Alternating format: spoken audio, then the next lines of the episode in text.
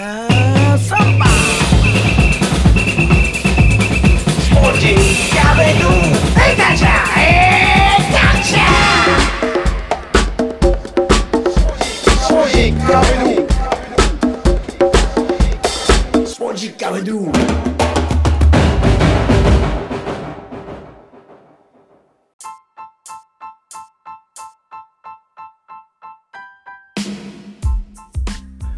ポジッカビドゥ第199回ナビゲーターの沢田達也です。この番組は富士有限責任監査法人グループの提供でお送りします。さあ、東京オリンピック・パラリンピック組織委員会の森会長による女性蔑視、差別発言に対して昨日の段階で大会ボランティアの辞退者がおよそ390人以上であることが明らかになりました。コロナウイルス感染が収束を見せず、大会の開催でさえ危ぶまれている中、この状況は大会中止が事実的に確定したと言っても過言ではないでしょう。いかにボランティアスタッフに支えられてスポーツ業界が成り立っているか。仕事と仕事ではない人たちの心情。政治の世界にも言えることだと思いますが、世の中の仕組みは立場によって見失ってしまう人もいます。もちろん、一時的なケースもありますが、それがその人の持っているアイデンティティだということでしょう。ホスト国がこんな事態となれば、トップ選手や指導者を日本に任す立場の各国の判断はさらに慎重にならざるを得ません。こうなると、ネガティブな発言というより、これが現実だということを受け入れる準備も必要でしょう。さて、昨日から登場したロングハイカー、清田勝さん。前回はジャパンツアーと題し、自転車日本一周についてお話を伺いました。そして今回はワールドツアー。まさに世界と日本をつなぐエピソードとなっていきます。人それぞれアイデンティティを持っていて、その可能性を生かすも殺すも自分次第です。この番組に登場するゲストの皆さんを通じて何か伝わってくるものはありませんか？皆さんの体の中で今は眠っている可能性、どう生かしていくべきか、今回もゲストのお話から見つけていきましょう。このまあ日本の旅と世界の旅で、まあ安全面や便利性がね、こう違うと思うんですけども、まあ振り返れば日本ってお風呂にも入れますし、うん。えー道中にね、銭湯とか温泉もね、あったり、はい。あとご当地グルメを目標にね、移動したりするっていうのがあって、旅のこう、まあ、ビジョンがね、描きやすいところに、こう世界規模になってくると、もう情報がね、もう自分で調べないとわからないそうです感じね。なので、大変なところもあったと思うんですが、この世界ツアーにはい。行く前に、なんとオーストラリアにワーホリしてるんですね。言ってましたね。これはもう、あれですか、語学勉強と資金集めとかも含めてですか？あ、もうまさにその通りですね。おー。もう、じゃあ理想通りな時間を過ごせました。これは6ヶ月ぐらいということはいなんですけど。理想、まあそうですね。お金で言えば、まあ、あの、思ってた額はたまりましたね。うんうんうんうん。でも語学力はね、うんそうでもなかったんですよね。これ向こうの学校に通うみたいな感じだったんですか？いや、もうね、向こうで働き始めて、働きながらあ、学ぶような。ああ。なって。まあ、あの、日本一周して終わってからもお金ほぼ使っちゃって、うんうんうんうん。で、まあそこから日本で、あの、人力車じゃないんですけど、そういう仕事したんですよ。似合いそうですね。なんか、自転車のタクシーなんですけど、うんうん。横浜のみなとみらいとか走ってるうん。観光タクシー、観光はいはいチャリンコありますね、ありますね。あそれのドライバーしてたんですよ。ええー、合いそうだな。面白い仕事でしたよ。うーん。はい、それやってて、自分で英語勉強してたんですけど、うんうん話す機会がないじゃないですか、日本にうん。出そうなんですよね。はい、で、当時、えーまあ、外国人の旅行者も言いましたけど、うん。そんなにこう言うたら絶対英語喋れへんやんっていうようなドライバーたちが、まあ、おっちゃんのドライバーとかがうんいたり、うんしたから外国人があんまり乗る、これは何なんだみたいな状況で、うんうんタクシー、自転車のタクシーが運行してたのもあって、あんまり外国人乗ってこなかったんですよ。はいはいはいはいはい。僕も英語勉強してるけど、話しかけて通じるのかなとか、うん話しかけれてなかった中で、えーっと、オーストラリア人の夫婦ですね、うんうん。もう70、60ぐらいのはい。ご夫婦が、まあ観光やけど、足がまああんまりね、あの年齢もあるし、うんうん。あの辺ってある電車とかバス、ややこしいじゃないですか。はい。乗り換えとかね。大変だし。はい。なんであの話しかけてくれて、あのまあ、ガイドがてらどこどこまで連れてってくれみたいなんで、うんまあもうドキドキしながら、うん。ね、伝わってへんやろな思いながら英語喋るんですけど、はいはい。なんかすごい楽しんでもらえて、うん。であの次の日も朝何時にホテルから出るから、うんその日からちょっとぐるっと一周回って、はい。行こうよとか言われたんですね。はいはいはいはい。でその人らになんかその英語頑張ってるんやねみたいなこと言われて、うんあでもやっぱ話す機会があまりないから、うんいいこと言ったら、もうじゃあ海外行って働いちゃいなよみたいに言われたんですね。うんうんで、あその手があったかと思って、ワーホリってことを知り、うん。はいはいで、はい。オーストラリアに行けば、あの英語喋れなくても働ける環境が、まあの、うんファームでの仕事なんですけど、はいはい。あるってことを知って、うん。じゃあ、それで行きますって言って行きましたね。ああ、やっぱ出会いがあって、はい。きっかけをもらうような、やっぱり生き方をね、されてますね。もう昔からね。うんまあ、そこから、ね、2015年の11月からワールドツアー、世界一周の旅へはい。出発されるということで、でもこれ、えー日本一周自転車は275日という期間を使って、でもこのワールドツアーは269日という。ことで、思ったよりも、こう、早いなと思ったんですが、うんでも行った国々は24カ国はい。あって、もうそれなりに時間かかりそうだなと思ったんですけども、そうですね。これど、うんど、どっからスタートしたんですか？出発はね、えっ、と、韓国にまず入って、うんうんうんうんうん。あ、これが噂の、あれですね。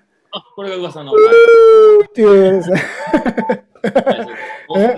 元気ですよ。元気です。やっぱりね、東京都よりも外国人の人数が多くなっている大阪って言われてるぐらいですから、なんか、わちゃわちゃしてますね。何の話でしたっけ？え、あの、全24カ国っていう、はい。あ。韓国からスタートして、はい。はで韓国に行った理由は、まあ、あの、まずね、えっ、と、地球を西回りにするか東回りにするかっていう、まあ、選択がある。スタート地点の。はい、はい。まあ、あの上に行っても下に行ってもいいんですけど、うんまあ、上に行ったらね、あのうん北極とかしか、そうですね。まあ、大体西か東かどっちから回るかっていうのを決めるんですけど、僕、いろいろ調べてると、西回り、まずアジアに行く人がほとんどなんですよ。うんうんで、えっ、と、なんでかっていろいろ理由はあると思うんですけど、うん。海外に行くときに国によっては予防注射打たなきゃいけなかったりとか、ありますね。ね、ありますよはねい、。はい。そういうのが日本だと、まあ、日本価格なんですけど、うんうん。えっとね、どっかタイかあベトナムか忘れましたけど、そういうところに行ったら、すごい安く打てるとこがあるんですよ。すごいな。もうそのあたりの発想がね、もう心配でもう、タイ安いからって言って、本当にこれ大丈夫って、思っちゃうところが、いうのが、いや、ほ普通がそうなんですよ。だからみんなそこでお金をかけずに西に回るんですけど、はい。みんなが行くなら僕は逆にしようと思って東回りにしたんですね。あえて、はい。人と違った道を行きます。行ったのはあの飛行機でカナダに飛ぶ、えーフライトの値段がうん。日本からよりも韓国経由の方が安かったっていうのと、ああ、はいはいはい。オーストラリアで一緒にファームで生活してた韓国人の友達が、はい。まあ、行って会いに行けるしっていうので、うん。韓国からスタートして、えーまあ、北米ですね。うんうんで、カナダから、まあ、アメリカはちょっとしか行その時は行ってなくて、うん。うん南米を移動して、うんそこから、まあ、言ったらヨーロッパ、アジアっていう感じですね。ああ、キューバも行かれてるんですね。キューバ行きましたよ。時止まってました？はい。またちゃんと止まってましたね。あの、いなんていうんですか、そのいつだ、あれは2015年ですね。はキューバ行きたくて、い。はで、まあ、みんなその日本あ世界一周の旅人たち、うん。情報交換してると、やっぱ今言っとかないとなくなってしまううん。なんか文化とかがあるっていう国がちょこちょこいろいろあるんですけど、はい。キューバがその時はもう代名詞で、はい。早いかな、アメリカが入ってくるぞみたいな感じだった そうですね。ではい、実際に行ったら、あの全然、まあもちろんそのキューバはキューバでした。でも、あの若い者の向こうの若者は、うんもう全然アメリカ国旗の T シャツとか着てるんですよ。あ、受け入れてました？あって感じでしたね。 DA PUMP みたいになってました ?USA って言ってました。えそんなの行ってみなきゃね、やっぱ分かんないことですー、ね。うん、そうですね。これもね、やっぱりいろんな国の文化があってね、暮らし方っていうのは触れてみないと。キューバっていうのはある意味で分かりやすいですよね。あそうですね。うん、こんあんな1国が週間ぐらいしか入れなかったんですけど、はいはいはいはい。な思い出がある国ですね。うんうんもう、これ宿泊はすべて、あれですか、宿を安いとこ見つけて渡り歩いた感じですか、そうですね。あの日本一周の時みたいにテントを持ってはいかなかったんで、うん、うんうんうんやっぱ治安とかね、ビビるじゃないですか。そうですね。知らないところでね。はい。まあ、何回か野宿せざるを得なくて野宿したことありますけどね。あ、やっぱりあったんですか、そういう時も。ありましたね。もう、ほんまに早う太陽上がれ思いましたよ。怖か。怖い。まあ、もっと怖い体験をね、僕ももう知っちゃってるから、あんまりこう、本気でね、本当ですかって言えないですけど、いや、でも人が一番やっぱ怖いですね。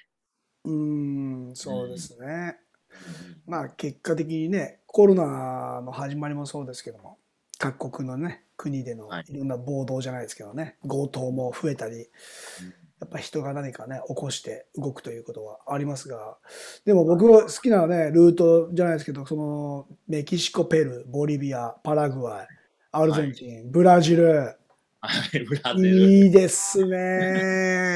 ラジル良かったですね。サッカーしましたよ。もうインサイド、アウトサイド、インサイド、アウトサイド、舐めまくってますね、これ完全に。切り刻んでますね。世界一周した時もサッカーボールカバンに入れてたんですよ。荷物邪魔なのに？あそうですね。持ってきました。すごいですね。ドリブルしながら移移動とかしなかったんですか？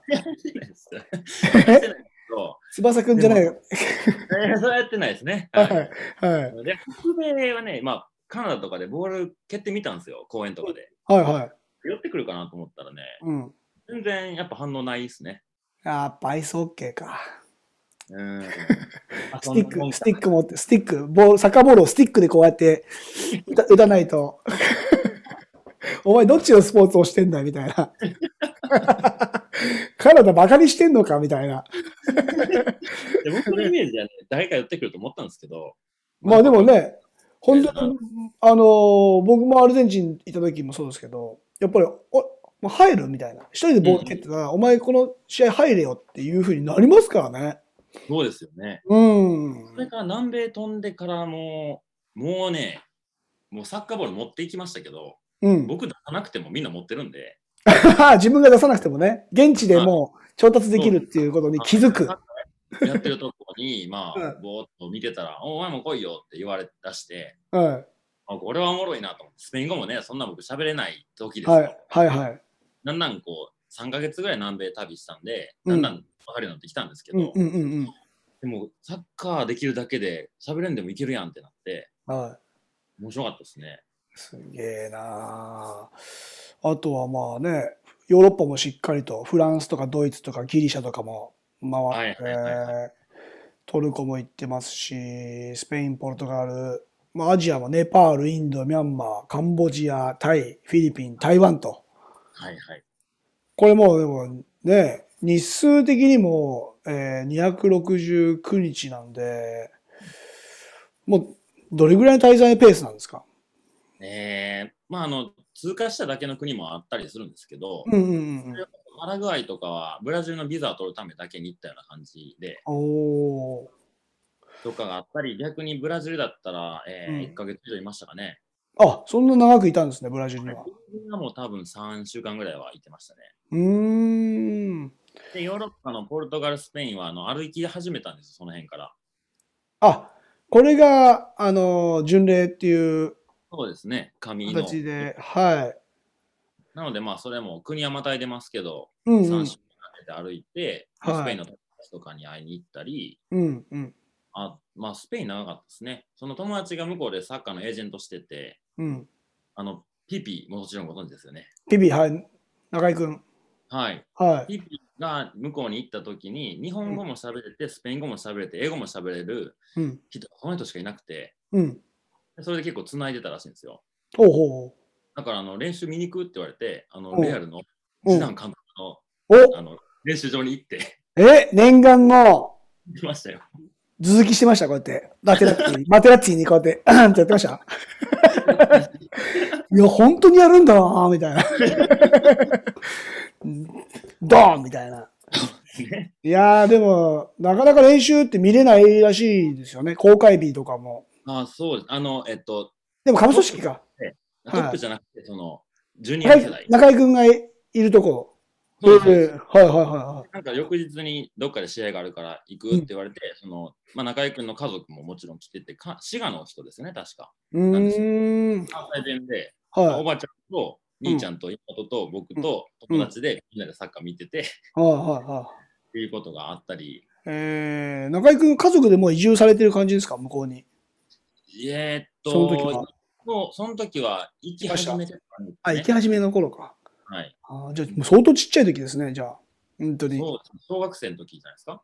ねそう、うん、多分え。小学生ぐらいの時ですね。はあサッカーの話もしっかり入れていただいてありがとうございます。はい。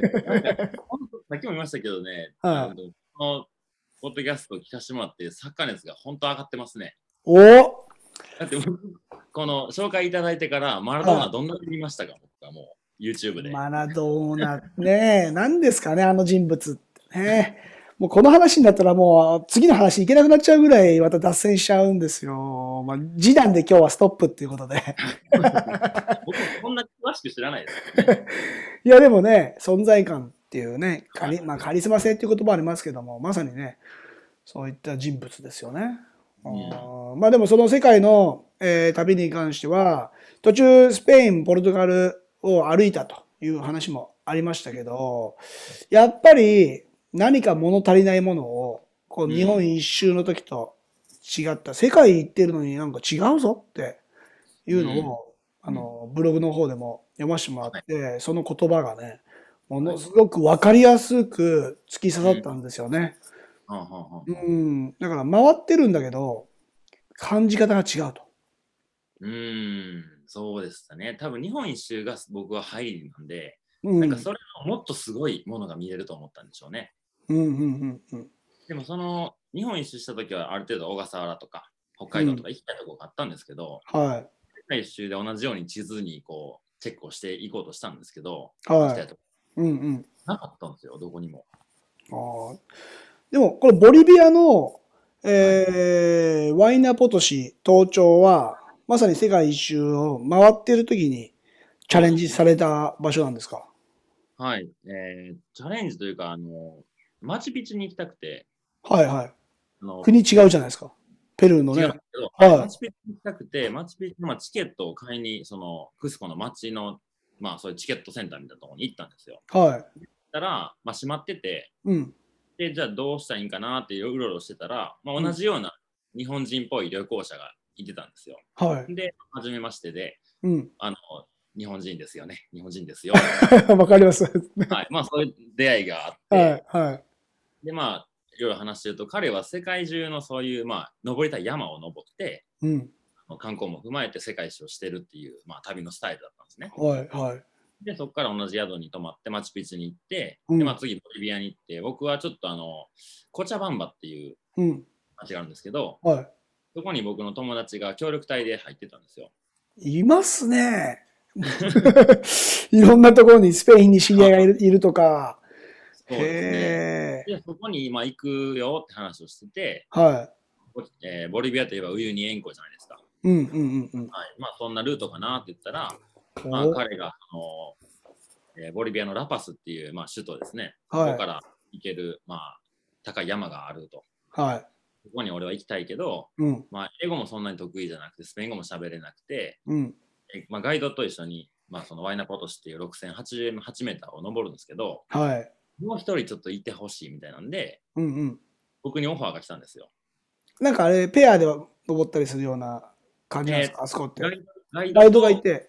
あと2人、うん。かけまあ1人でいいんですけど、はまあ、やっぱ雪山ですし6000メーターなんで、い。うん。まあ、それなりの装備をしていくんですけど、はい。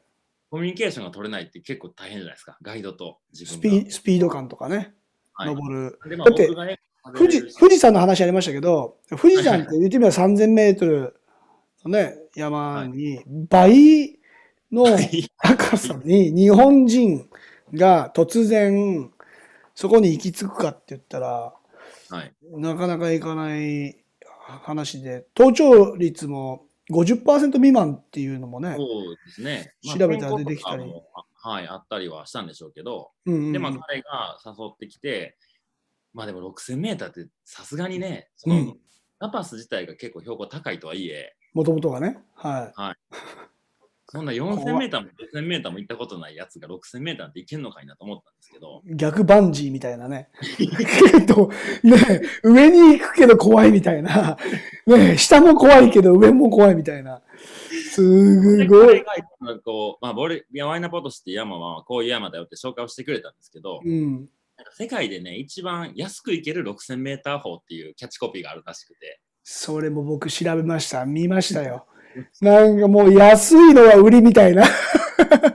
だけど、き規模がね、6000メートルですからね。はい。で、まあ僕はまんまと騙されて、はい登りましたね。はい。ああ、え、これでも一気に登るパターンと、ベースキャンプで2泊3日ぐらいでゆっくりこうね、上がっていくっていうパターンが2種類ぐらいあるっていうのを知ったんですけど、どはい。どうやって、どうやって6000メートルまであるんですか？えーっと、ベースキャンプにいうん。1日目行って、うん。えー早めに寝て、えー早朝というかもう深夜に上がって、はい。朝日が上がるぐらいの時に山頂に着いて降りてくるっていう感じでしたね。なので1泊ですか？えー、体どうでした？その状況の中で。ね僕、まあ、高山病の心配が一番やっぱあったんですまあ、ありますよね。はい、僕は結構大丈夫で、そえの友人の方があうんの結構頭痛かったり、は高山病になるとおならがすごい出るらしいんですよ。い。へえ。まあ、気圧の問題とかですかね。もともと出る人は、じゃあ、すごい出ちゃうってことですね。筋肉マンばりに、もうずーっとブンブンブンブンブン言っちゃうような。そうで、初めガイドが前にいて、マリオってやつなんですけど、はいマリオがいて、怪しいですね。名前が怪しいですね。英語喋れるとか言ってる割に全然喋らないしね。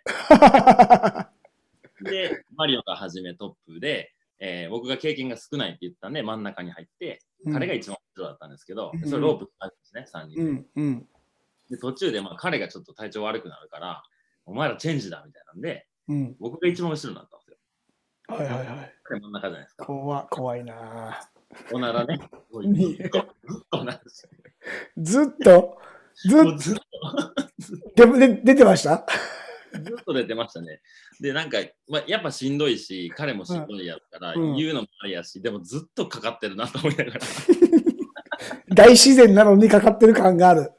やだなぁ。密室じゃないのにかかってるからやだな思ってますからね、目の前にお尻ありますからね。まあ、あそんな距離感で。ソーシャルディスタンスですね、そこも。いやーでもね、ましたねはい6000メートル級の山をそんな面白く例えられるのはもうね、マサルさんしかいないですよ。本当に。6000メートル、俺怖くて無理だな。登ってる最中も怖、下見たら怖って。確かに、でも行っちゃったらもうしゃあないなってなりましたけどね。あうーん、もう下るのも大変ですしね。やっぱそうですよね。登ったら降りないといけないし。うん、いやー、綺麗でしたよ、星空が。もほ近そうですね。星もなんかね。めっちゃ綺麗ですね。まあ、6000メーターもありますし、街も遠いんで、そこから。うんうんうん。で、早朝になったら、まあ、雪降ってないんで、こう、氷が締まるんですよね、こう、ガチッと。はうんうんうんで。それに、こう、星の輝きがね、こう、映ってえ、反射す、さ、うわ反射ってキラキラしてて、うん、へえ。星の明かりだけでもう夜が照ら照らされるような。そうですね。いやでねーロマンチックな話するな でもお腹かかってますけどね。あそれでも、止まっていても出やすいんですか？やっぱり。やばいですね。シュラフの中とかやばそうですね。でも、た、食べるものって、あんまり食べたら体調変化した時にもコンディション崩す崩れそうなんですけど、はい。やっぱそのあたりも気を使っていくんですか？あんまり。あ山行く時ですか、うん、取りすぎない。適適度に重ねていくとか。そうでしたかね。その友人が結構日本で山やってたんで、うんうん。その人の、まあ、なんていうんですか、こうした方がいいよとか、いろいろああ、アドバイスもらって。やってましたけど、僕はあんま気にしてなかったですね。あの、そうなんぐらいで。うーん。まあ、え？食べてました。舐めて、舐めてたっていうそうなんてことですか？あまり気にしてなかったっていうことは気、にしてなかったですね。6000気にすると思うけどな えーでも、そのボリビアも世界一周の旅の途中で、このネパールでの、まあ、えーまあ、8000メートル級のヒマラヤの360度眺められるというアンナプルナベースキャンプっていうのはいが有名な場所としてあって、はい。そこでのトレイルに7日間参加したというのも、はいはいはい。えー調べて分かっているんですけども、これもあれですか、世界一周の旅の途中に、あ、そうです、そうです。うーん、もうやっぱボリビアの経験があったから、ここも行ってみたいなってなったんですよね、きっと。そうですね。で、まあ、一番の、あの、大本命はインドに行きたくて、おビザいるんですね。うんうんうん。で、インドのビザを取れや取りやすいところが、ネパールか、えっ、と、スリランカだったんですよ。そこに行くと取れ、取りやすいと。現地で取れるっていう、まあ、2つの国があって、うんうんで、うんま。あ、スリランカも結構興味はあったんですけど、うん。まあ、やっぱりネパール、で、その時すでにロングトレイル、今後話すと思いんうん。ます。しましますよ。はい。はい。で、まあ、ちょっと自然の中歩いてみたいなっていうので、うん。まあ、ネパールでしょってネパールに入っうて、ん。で、えっ、と、エベレストベースキャンプっていう ABC って言われるのと、うん。アンナプルナベースキャンプっていう、あ、えっ、と、EBC と ABC か。うんうんまあ、そういう、どっち行くみたいな、第はいはい2台みたいなのがあって、うん。まあ、アンナプルナベースキャンプの方が、まあ、街から近かったりとかして、まあ、うん行けたんで、周りの人らもそっちの方が景色いいよみたいな話だったので、そっちに行こうと思って行きましたね。おーじ、実際どうでした？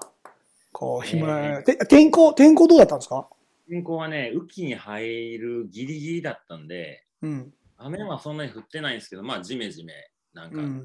てた感じで、山山頂というかベースキャンプに着いた時はなかなか晴れなくて、うん。朝方雲がなんとかどいてくれたって感じですかね。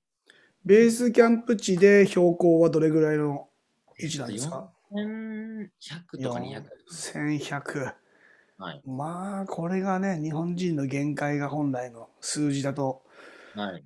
思いますけども、やっぱり8000メートルってまた度肝抜かれますね。ねえ。だからまあ自分が4000メーターに行ってるっていうのはそこの看板の数字でしか認識できないじゃないですか。はあ。まだそこがね、山頂ならうん4000メーター来たなと思いますけど、周りに7000メーター、8000メーター方があるわけですよ。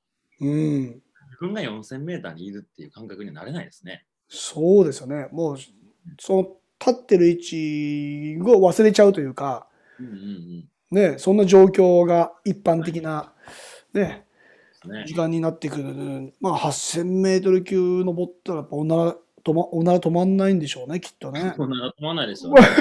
もう、お尻がムズムズしちゃうレベルでしょうね、きっと。でしょうね。やめてくださいよ。これから山登りするときになんかもう、あの人登りながらおなら出てるんだろうなって、動動画とか見ても思っちゃうじゃないですか。すげえかっこいいこと言ってるのに絶対おなら出てるよ、あれ、みたいな。ね出てますはえ。いで多分多分出てる。多分出てはいる。多分いやー、夢がちょっとまた違う方向で。まあ、ある意味で現実でね、体、人間の体の仕組みなんで、そうです。やってみないとわかんない。まあ、出ない人は出ないっていうこともね。きっとあると思いますし、まあ、ここからですよ。話の本番。日本一周、そして世界一周。まあ、世界一周の中にも、ね、ボリビア、ネパールといった、あとスペイン、ポルトガルのはい挑戦もありましたけども、ここからついに今、はいえーハマっているロングハイカーといはいう話題に入っていくんですが、えー年数で言うと2017年の5月、はい。そうですね。うんまずはっていう言い方ももうしたくないんですよ、僕も。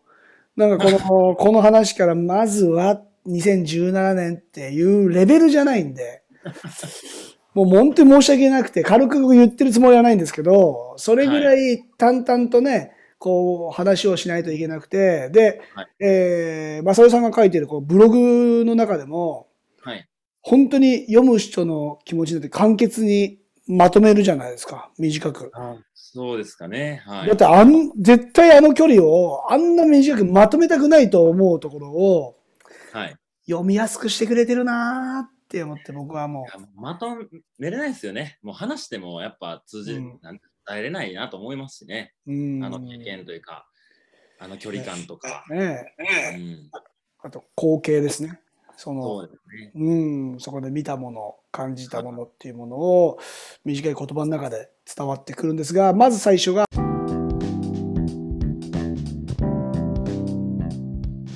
いかがだったでしょうか？ジャパンツアーからのワールドツアー269日全24カ国これをナオト・インティライミ風に紹介しますとせーの韓国からのアメリカ、キューバ、メキシコ、ペルー、ボリビア、パラグアイ、アルゼンチン、ブラジル、スペイン、ポルトガル、モロッコ、フランス、ドイツ、ギリシャ、トルコ、ネパール、インド、ミャンマー、カンボジア、タイ、フィリピン、台湾、テイク 5! それにしても、聞きました？ボリビア、ワイナポトシ登頂、6088メートル。もう絶叫マシン超えてますよ。高所恐怖症の僕には到底無理ですね。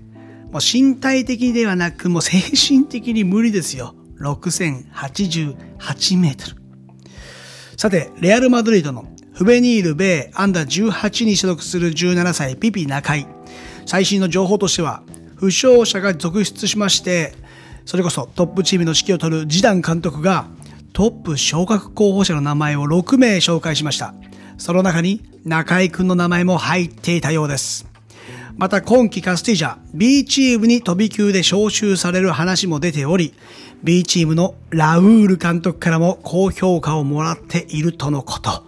ジダンにラウール。もう話の次元がまさに世界規模。むむむ。もうジャパンプライドですよ。さあ次回はエピソード3はまさにロングハイカーの肩書きにふさわしい話がついに始まっていきます。もうこれぞ気を玉さる。ただ、日本や世界を一周しただけの男ではないんです。引き続きお楽しみに。ここまでのお相手は沢田達也でした。Muchas gracias. Chao. Adiós. Spongy Café